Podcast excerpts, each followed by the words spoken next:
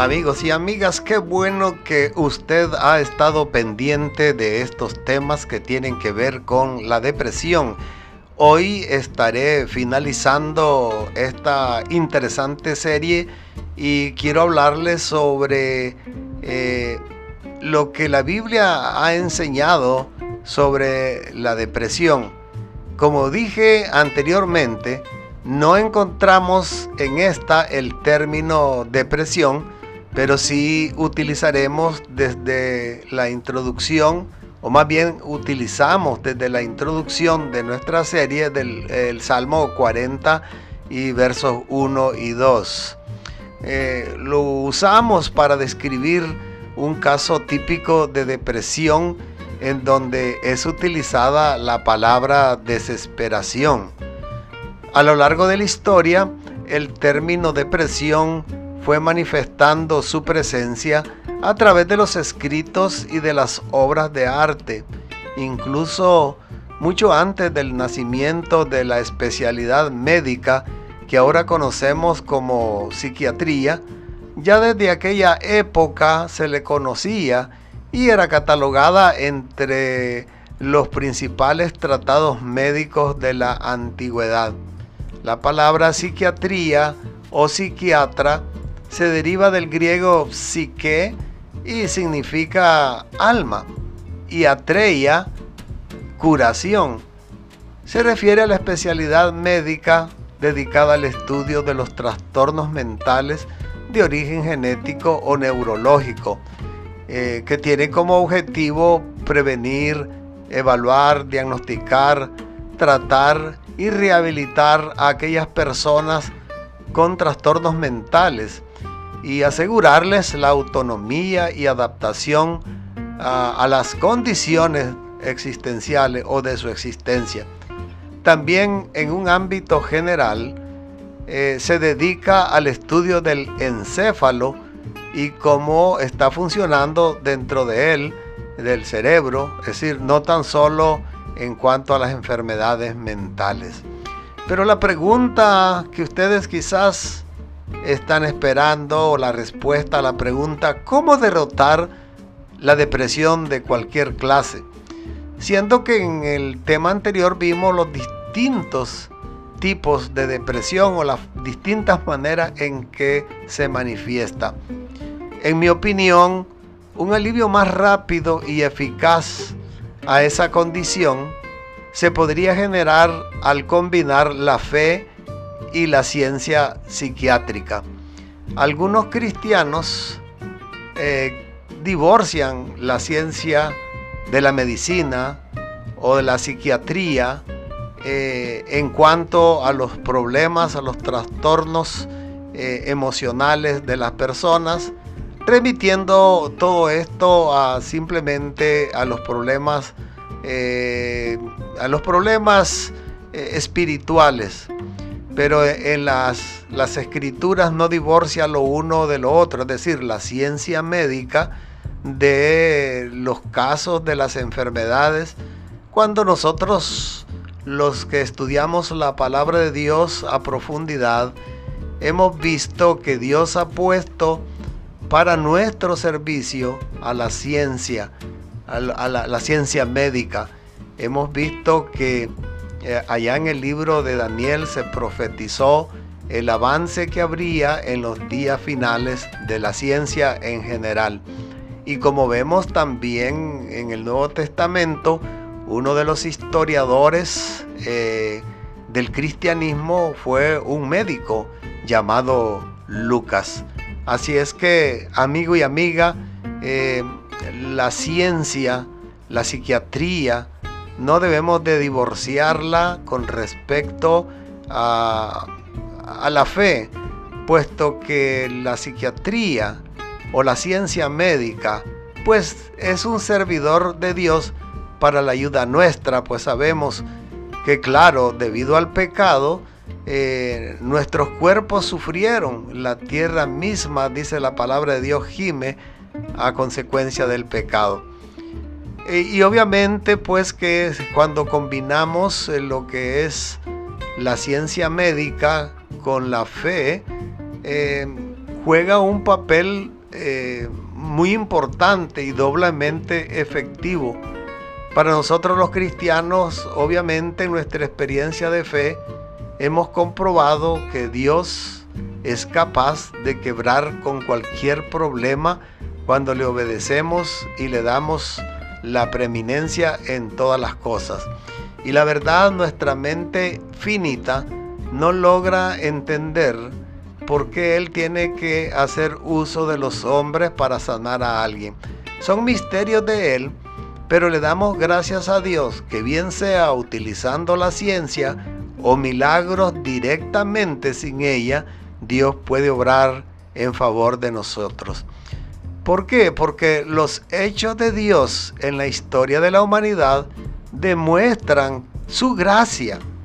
E, es decir, que aunque nosotros no merezcamos nada, Él siempre tiene ese amor especial por su creación o criaturas. Eh, vemos aparte también de su gracia, su poder eh, manifestado históricamente desde su creación y todas las señales que a lo largo de la historia de la humanidad ha hecho. O sea, su poder y además que Él es misericordioso y sanador. El rey David escribió respecto a su condición cuando él experimentó en realidad un caso típico de depresión. Él no lo llamó que estaba con depresión o depresivo, pero claramente vemos eh, no solo en sus palabras, eh, pero también en lo que él muestra la, situación de su cuerpo, la situación mental también que le estaba pasando. Y dice en el Salmo 40, capítulo 40, versos 1 y 2, que es el, el pasaje que usamos desde el principio de esta serie, valga la, señalar esto, porque es bien importante, amigo y amiga, hermano en Cristo Jesús, dice el verso 1, pacientemente esperé a Jehová. Y esa es una de las cosas importantes eh, que una situación depresiva es algo doloroso y los pacientes o las personas que están bajo una situación semejante quisieran sanar de inmediato. Pero Dios tiene en sus planes y propósitos el hecho de probar nuestra fe muchas veces y él dice pacientemente, es decir, David, pacientemente esperé a Jehová. Su mayor confianza no estaba en la medicina humana, no que no creía en la medicina humana, pero su mayor confianza estaba en Dios. Y dice, pacientemente esperé a Jehová y se inclinó a mí y oyó mi clamor. Aquí hay un aspecto, como decía, el aspecto espiritual, el aspecto de fe es muy, pero muy importante cuando estamos atravesando una situación depresiva, una situación emocional muy crítica. Entonces tenemos el recurso de la oración, porque Él está diciendo, y se inclinó a mí y oyó mi clamor. Eh, Jeremías decía, eh, repetía lo que Dios le dijo, valga la redundancia, clama a mí y yo te responderé. Cuando eh, Jeremías estuvo en aquel pozo de la desesperación, literalmente hablando, metido en un hoyo donde había sido confinado, prisionero, eh, injustamente, en una posilga terrible, sin esperanza de vida, él dice, clama a mí y el Señor le mostró el que debía de confiar en él, clama a mí y yo te responderé. Y David dice, David igual dice, y me hizo sacar del pozo de la desesperación del lodo cenagoso. Me hizo sacar podría implicar los recursos que Dios usó. No dice, no dice me salí, dice me hizo sacar. Eh, pues podemos ver que siempre hay la acción de alguien, de un ángel, de una persona que Dios pone para ayudarnos. Me hizo sacar, así es que podría implicar los recursos que Dios usó para sacarlo. Allí podría entrar la ciencia médica, mi amigos, y dice, puso mis pies sobre peña y enderezó mis pasos. Qué lindo. Por otro lado, tenemos otro ejemplo, el del apóstol San Pablo. Ahora tenemos este ejemplo en la era, eh, en la época de la era cristiana, el apóstol San Pablo encontró en la fe en Dios un refugio seguro para sobrepasar las causas que provocan la desesperación y conducen a la depresión.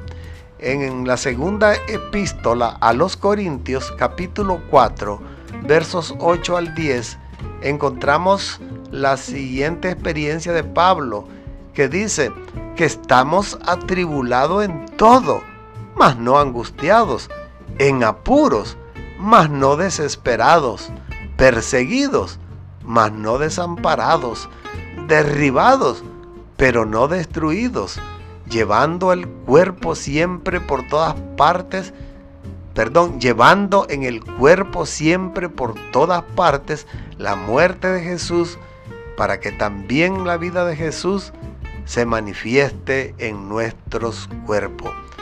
Amigos, como hemos visto en los ejemplos ya mencionados, muchos hombres de Dios pasaron por situaciones terribles, momentos emocionales muy negativos y críticos, pero al final ellos vencieron porque reconocieron primeramente su necesidad, su necesidad de dependencia de Dios y también su necesidad de recibir ayuda de otros.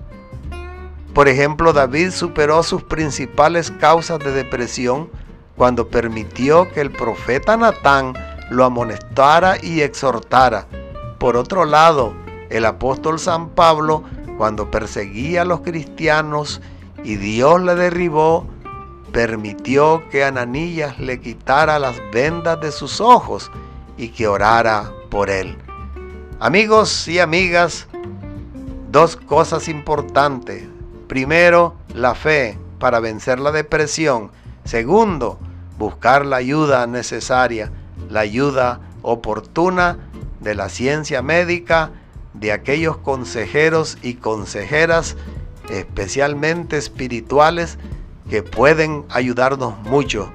Muchísimas gracias por haber seguido los cuatro capítulos de esta serie sobre la depresión. Espero o espere, espero que hayan sido de bendición y entre tanto le invito a que espere otros temas y novedades desde este sitio donde usted ha escuchado eh, este, esta serie. Dios le bendiga y les habló su amigo y servidor, el pastor Ramón Argüello.